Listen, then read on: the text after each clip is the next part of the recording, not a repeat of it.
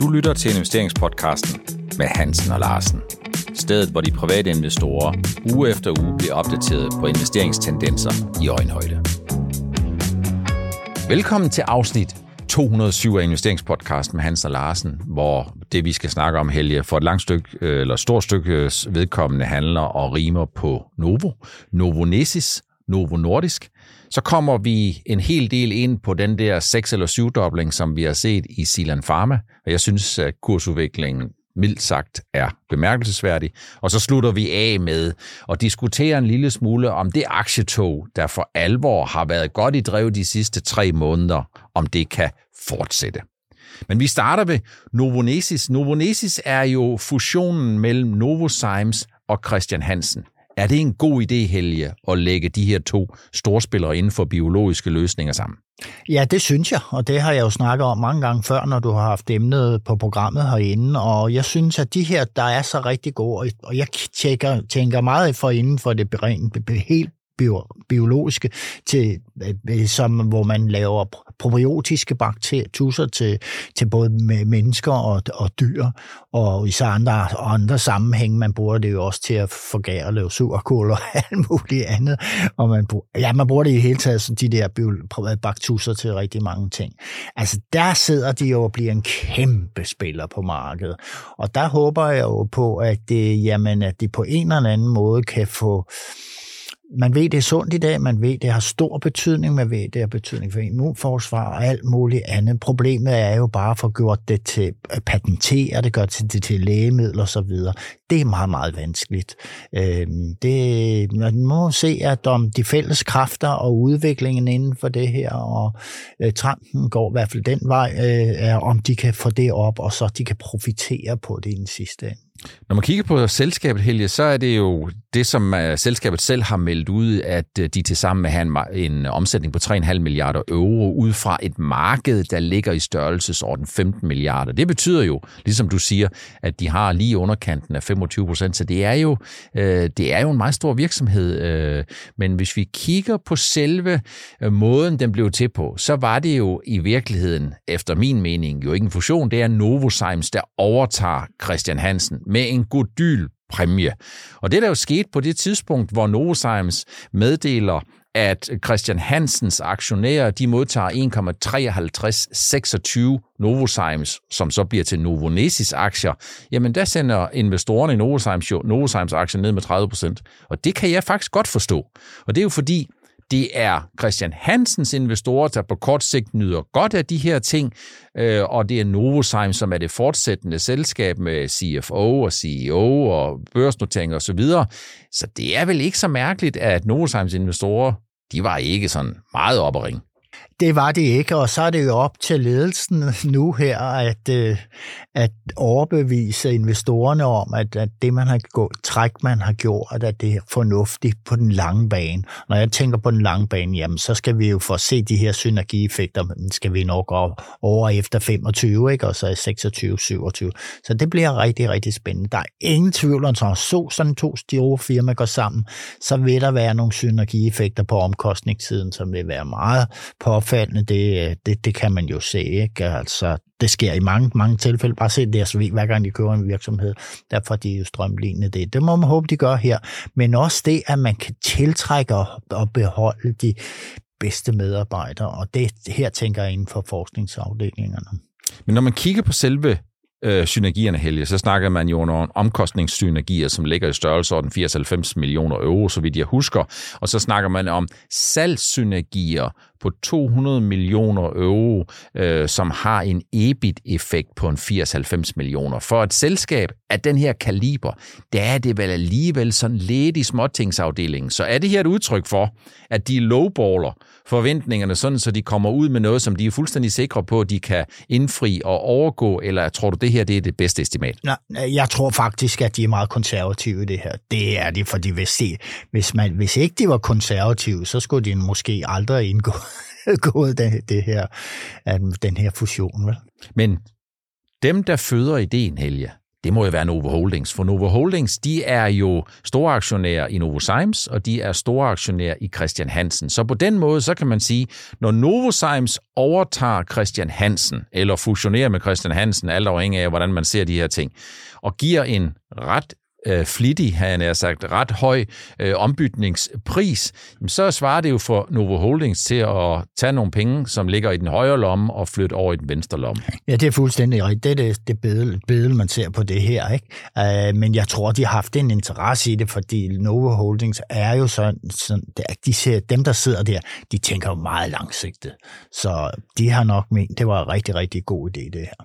Det, som man guidede og som man meldte ud, og som jo formentlig øh, bliver præciseret senere på den kapitalmarkedsdag i 2024, som selskabet vil afholde, det er jo en, sådan en omsætningsvækst frem mod 2025 på en 6-8 procent. Altså 6-8 procent, Helge, det er jo ikke sådan noget, man kommer helt op og flyve over. Nej, altså det vi skal tænke på, det er, at lige nu har vi selvfølgelig ud over det, det rent biologiske, med, med, med, som er rigtig interessant, men øh, altså, øh, øh, der har vi jo også en masse andre ting i den her forretning, som, som er faktisk store. Ikke? Vi har bioetanol, og vi har øh, enzymer, og så har vi så, hvis vi går til Christian Hansen, det er jo også en blandet Bix.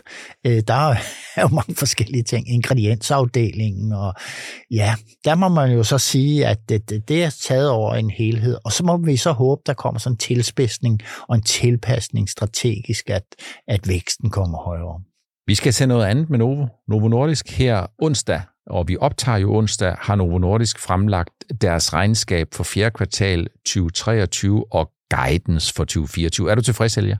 Ja, det, det er jo fuldstændig, som jeg regner med. Og så kan man sige, Guidance, øh, de har jo en masse aktiviteter rundt omkring for at skaffe, skaffe mere kapacitet, og de regner med, at de kan øh, det kan øge den ganske gevaldigt her. Men øh, jeg tror, de, de tror, jeg tror også, de guider konservativt. Jeg tror ikke, øh, konkurrencen for Eli Lilly og det, det tror jeg ikke øh, rykker noget. Det er efterspørgselen, når jeg kigger ud over det, de medier, jeg læser i, og jeg hører lige pludselig, at børn, de også begynder at få det her, og teenager, de får det, og der er nogle af de her teenager, der bare skaffer det sig. I Danmark blandt andet har man hørt om. Ikke? Altså, hvordan får de fat i det her? Så det kører jo helt, helt, helt op i på de største navler, man overhovedet kan tænke sig, den efterspørgsel. Så man kan sige, at fedme er jo gået fra den enkeltes problem og udfordring til noget, som alle skal løse i fællesskab, og det er vel det, der har gjort, at det her det bliver et af de helt store sygdomsområder, som der skal findes en behandling på, og det, der gør, at markedsværdierne af de her selskaber, vi husker jo de tre fede, der er øh, Eli Lilly, Novo Nordisk, og så kommer vi altså tilbage til lillebroren Silon Pharma, øh, som jamen det, det svulmer jo fuldstændig. Det er jo omvendt proportional med den vægtudvikling, som man gerne vil have, når man tager nogle af produkterne. Og det er jo fordi, at det her det er blevet, det er blevet big business. Ja, det store big business. Altså man skal tænke på en lang række år fra 1980'erne, så er vægten jo steget på øh, hver eneste menneske i den vestlige verden primært i første omgang. Den er steget ganske gevaldigt, altså 7, 8, 9, 10, 15 kilo, ikke? altså så har man taget på i gennemsnit. Så man har jo virkelig et problem. Og så ser man på, hvis man ser på alle de afledte sygdomme af fedme, det er jo fuldstændig ved. Altså vi kan jo starte med, at man har en grundlæggende en høj øh, inflammationsrate i kroppen på alt muligt. Man kan altså, og det er ikke godt, men det øh, gemmer sig i det her indvoldsfedt, man lægger sig til øh, som øh, noget af det første. Og så kan vi så sige, at lidelser i bevægeapparatet, hjertekarsygdomme, øh, Alzheimer og alt muligt. Øh, søvnapnø, som så igen gør tingene endnu værre for, for dem, der, der, har, øh, der risikerer, er i risikogruppen for, for Alzheimer. Sådan. Jeg vil sige, at det, man, man har fået fat i det, det drejer sig om. Og det, og det er det, jeg får fedme nedbragt hos det enkelte menneske, så bliver de mindre syge og alt det andet. Men måden er jo, at man skal stikke sig i maveskinnet, eller til bedste fald få tage en pille. Mm. og det er der jo nogen, der kommer til at tjene rigtig, rigtig mange penge på, fordi det der med at omlægge sine livsvaner, det er straks sværere for rigtig, rigtig mange mennesker. Man kan i hvert fald sige, at dem, som har haft en overvægt øh, i Novo Nordisk i deres portefølje, de har allerede mærket det her på den øh, gode måde. Det plejer jo at være sådan, at øh, når man kigger på kursudviklingen i Novo Nordisk, så plejer det at være, at forventningerne de bliver bygget op, aktien den stiger op til regnskabet, og så plejer der at komme en overgrænse for selv hvor meget den absolut øh, største selskab i Danmark og i Europa kan stige på nogle gode tal. Det var ikke helt det, vi så her fra morgenstunden fra handelsstarten. Ja, den kører 3,5 procent op, så kører den lidt baglæns, men vi ligger stadigvæk på det tidspunkt, hvor vi optager her, sådan i størrelsesorden 1,5-2 procent. Det svarer til en værdiforøgelse på sådan en, en 50 milliard kroner selv. Det er jo store talslov, vi snakker om her.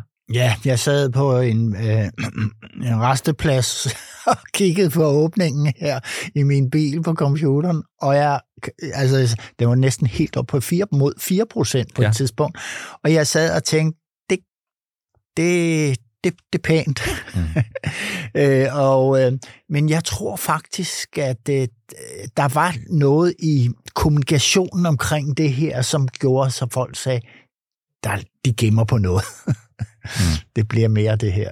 Hvis man kigger i 2023, Helge, så opjusterede Novo Nordisk jo ikke mindre end tre gange. Og kigger man sådan lidt på deres guidance, jamen så er det jo op til fortolkning. For hvis jeg prøver at læse noget af det, som analytikerne har lagt frem, så siger de sådan, jamen uden for referat, så kigger vi på 16-22 procents vækst i 2024. Det svarer jo til 19 procent i midtpunktet. Kigger man så på estimaterne, de officielle estimater, så ligger de på 23,6 procent. Så der må jo være sådan lidt, øh, man siger et og tror på noget andet, eller man siger et og lægger noget andet ind i sin regneark, fordi man jo sådan lidt implicit siger, jamen må ikke, at der er mulighed for, at Novo Nordisk i løbet af året kan komme med en eller flere positive præciseringer af de udsvingsintervaller, som trods alt er ret brede. Ja, det gør de jo, og det har vi jo, har, der har der jo været, det har jo været sådan tradition for her øh, i alt det her fedme, der er sket. Ikke? Så det, kommer, det, det tror jeg rigtig, rigtig mange var regner med. Og jeg kan da sige, at mit netværk, jeg snakkede lige med en 5-6 stykker i morgen, vi sad og skrev lidt sammen, at, jamen, de regner jo alle sammen med, at det, det, det 24 bliver endnu bedre end det, som de har meldt ud. Så, og det er altså nogen, som sidder og graver ret dybt i den her case. Og det handler jo ikke så meget om, hvordan efterspørgselen er. Det handler vel først og fremmest om, hvor, hvor meget man kan levere i forhold ja. til den efterspørgsel. Er det ikke sådan der? Jo, det er. Det er klart. Så fokus i 24, den vil selvfølgelig være, at når man har en øh, værdiansættelse på 3.400 milliarder danske kroner plus minus, så er der ikke plads til øh, fejltagelser, de kommer formentlig og forhåbentlig heller ikke. Og investorerne, de vil jo sidde og spejde efter, øh, ikke kun justeringer af indtjeningsforventningerne, men de vil nok øh, kigge ekstra meget efter, om Novo Nordisk øh, kommunikerer meget omkring deres udvidelse af deres produktionskapacitet. Helt klart, helt klart, ja.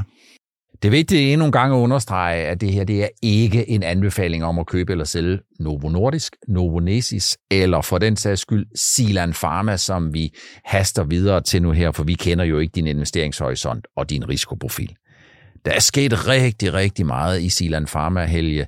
Øh, for to år siden, der var aktiekursen ned omkring 75. Investorerne var lidt i et limbo. De kunne godt se short bowel syndrome, som jo dengang var noget af det, som man fokuserede mest på. Det kunne blive til noget, der var rigtig værdifuldt.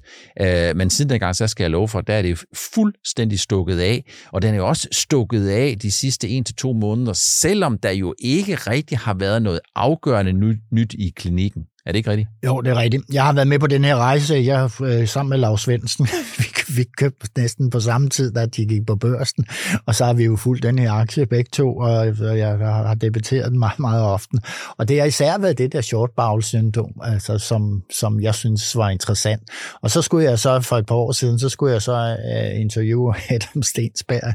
Så kiggede han på mig, som om jeg var faldet ned fra månen, da jeg nævnte, det er jo meget interessant med det her. Så siger han, jamen altså investorerne, de store investorer, store uden den store verden, de interesserer sig for det, vi har i fedme pipeline. Mm. der var ikke nogen, der har snakket Zealand Pharma og fedme der for to år siden. Ja. Og så har det så bare taget af lige siden, og det har været en spændende rejse for dem, der har været med på det. Men man bliver jo også lidt, lidt nervøs og for højdeskræk, når der sker det, der mm. sker her. Og hvem havde forudset den her de sidste par måneders udvikling? Slet ingen. Jeg har der er rigtig mange, der har fået nogle flotte resultater mm. i januar måned alene i deres portefølje, selvom de kunne måske have haft en del af deres, deres øhm, øh, aktier placeret i, i Zealand Farm. Så den er steget rigtig, rigtig ret meget. Og jeg tror, mit bedste bud, det er jo, at der sidder rigtig mange derude og følger hele det her fedme cirkus, undskyld, jeg siger det, og interessen er kæmpestort. Og de tror så, at Zealand Pharma er en oplagt overtalskandidat. Ja, hvad mener du om det, Per?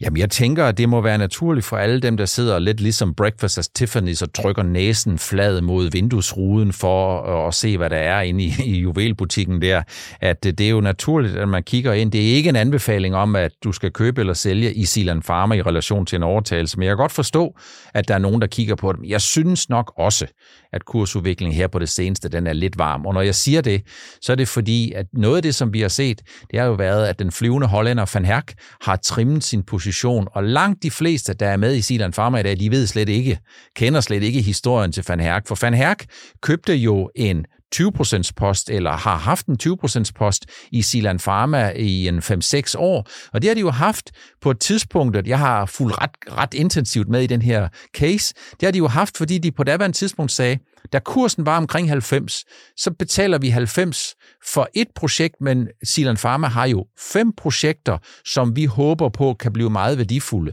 Men på det tidspunkt, i 2018-2019, der er jeg ret overbevist om, at der selv Van Herk, som er en dygtig investor, der tænkte de ikke på, at fedmen det kunne være noget, der, der pludselig kunne tælles i tocifret milliardbeløb i danske kroner i markedsværdi i Silan Pharma. Nej, det gjorde de slet ikke, og jeg kan huske, at jeg, jeg udgav min bog, Den tålmodige investor, i 2018, og der skrev jeg et kapitel om det her med øh, Novo, og det var derfor, jeg ville beholde min Novo. Men jeg havde slet ikke tænkt på det med Silan Pharma i den sammenhæng. Øh. Så, så der, det, der, det har Van Herk jo så fået, fået lidt ekstra oven i hatten på. Og øhm, at Van Herk sælger sig ned, han solgte sig ned under, øh, under 10 procent. Og øh, normalt vil jo være, at der kom faktisk et pænt kursfald, når en stor investor sælger sig ned på den måde. De, han havde startet med 14, det var den sidste melding, og så altså den er under 15. Ikke? Man skal melde hver gang, man kommer til 25. Plus, plus minus 5. Ja, og så kommer man ned der, og så, så tænker jeg, nå, det skal ikke undre mig, at den ikke falder på det, og det gjorde den altså heller ikke. Der er mange investorer åbenbart i, i Zealand Pharma, der er er, ikke er vant til sådan noget med store aktionærer, der over og under, ikke? Den, den burde vi jo have fået, for, fordi det var jo en af støttepælerne i selskabet, der lige solgte sig ned.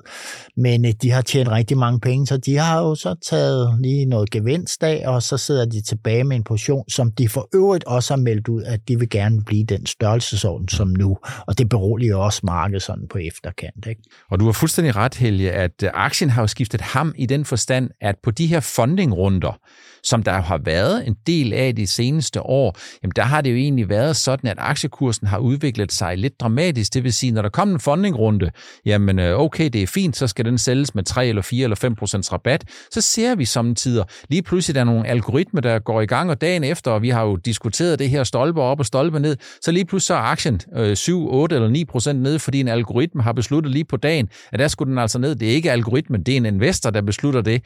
Men det der salgspres, det er bare fuldstændig væk. Og det sjove er, jeg har en Bavarian-chat og en Ceylon Pharma-chat. Hver gang sådan en algoritme beslutter sig for sådan noget i forbindelse med en mission i Bavarian, så tonser kursen ned, og i Zealand Pharma går den anden vej. Og det er jo fordi, at forhåbningerne er, er så gigantisk store, hvad, så man tænker, nå ja, man har været ude og sælge flere aktier, men så kan man altså overleve og klare sig længere, og man er stærkere i partnerdiskussioner. Hvis der kommer nogen vil købe en, så skal de betale gevaldigt meget mere, øh, i de, eller i hvert fald byde højere. Og sådan, altså, der er jo nogle ting, man laver en voldgrav ved at have penge nok som mm. biotech-firma, og så især, når man har nogle gode data hen ad vejen. Så man må sige, Helge, at det der med, at værdien af selskabet stiger over tid, jamen der er jo sket en eksplosiv stigning, og det er fordi, det er jo ikke kun kursudviklingen, der har gjort Silan Pharma til et dyrere bekendtskab, men det er jo, at der løbende bliver udstedt flere aktier, så det er ikke kun kursen går fra 100 til 400. Det er også undervejs, der kommer der jo 25-30 procent flere aktier øh, ud i omløb. Så det der, det er jo noget af det, der katapulterer øh, aktien, som jo lige pludselig inden for de seneste måneder er kommet med ind i C25 og har fået en markedsværdi på 30 milliarder. Det viser jo meget godt, at biotech, det er data, men biotech, det er også risikopræmien, og vi ved jo ikke, hvornår investorerne har lyst til at købe mange flere aktier eller få ondt i maven. Det er jo det, der gør det både for bistret at følge med i aktier, men også utrolig fascinerende. Ja, og charmerende, altså fordi det er sådan en case som den her, dem oplever man jo ikke så ofte, så der kan man jo lære en masse at være med på sådan en rejse der. Og lad, lad man så sige, øh, der er nogen, der diskuterer, ja, men skal aktien så falde 30 procent, hvis der ikke sker et opkøb? Jamen det ved man jo ikke. Det er jo, kun, det er jo, alt har jo en tidshorisont. Jamen skal den ligge og svæve i de her luftlag i et par måneder, uden der kommer en opkøb? Jamen hen ad vejen begyndte tingene at sive. Altså det er jo, der kom så nogen, der er utålmodige, og så er græsset grønner på den anden side. Og, jamen det, det er jo det, der sker. Øh, men forløbet har der ikke været tegn på svaghed i trenden, der opstod efter 297, som var den, den ATH, som holdt meget længe. Men trenden, da den kommer op over den, så har kursen ikke set sig tilbage. Og der er, for, der er jo tekniske modstand. Der er ikke noget, algoritmerne kan arbejde på, når man kommer op over ATH, og det bare går opad. Kommer nogle store fald, kan man se nogle modstandspunkter, og så kan man se, at algoritmerne hopper ind. Men algoritmerne er også forvirret her.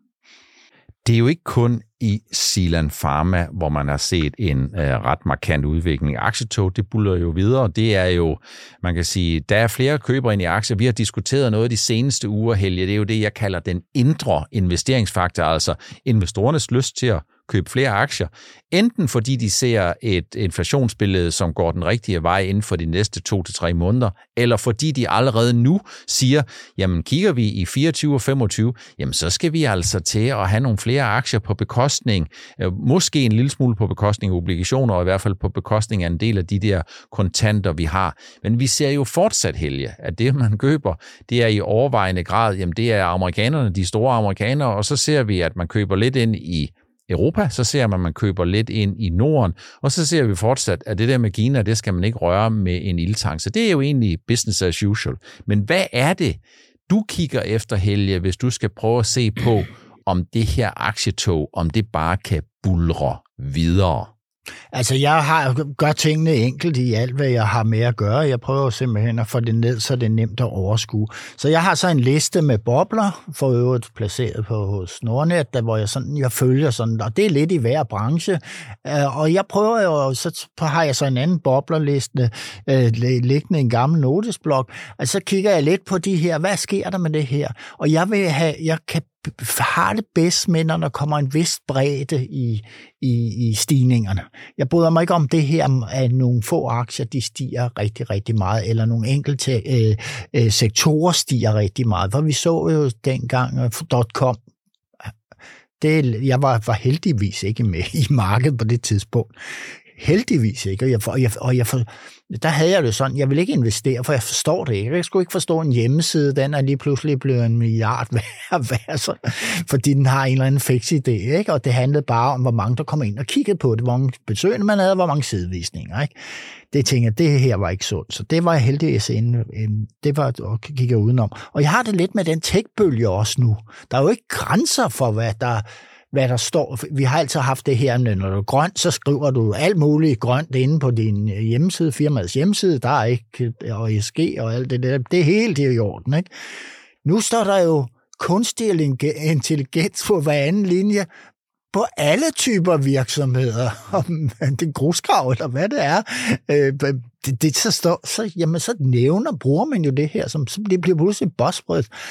Og så gør det det jo vanskeligt for os to som investorer i, hvad det med en kunstig intelligens at gøre. Mm. Men det viser meget godt, Helge, at investorerne og aktiekurser er en utemmelig størrelse. Vi ved ikke på forhånd, hvornår investorerne har lyst til at købe mange aktier eller sælge mange aktier. Vi ved, at investorerne gerne vil være i båd med alle de andre. Det vil sige, når kurserne de går ned, så bliver aktier talt ned, og så skal de sælges ned. Og når aktierne de går opad, så er det lige så selvfølgeligt, at man skifter øh, hest i vadestedet og siger, jamen selvfølgelig skal aktierne op.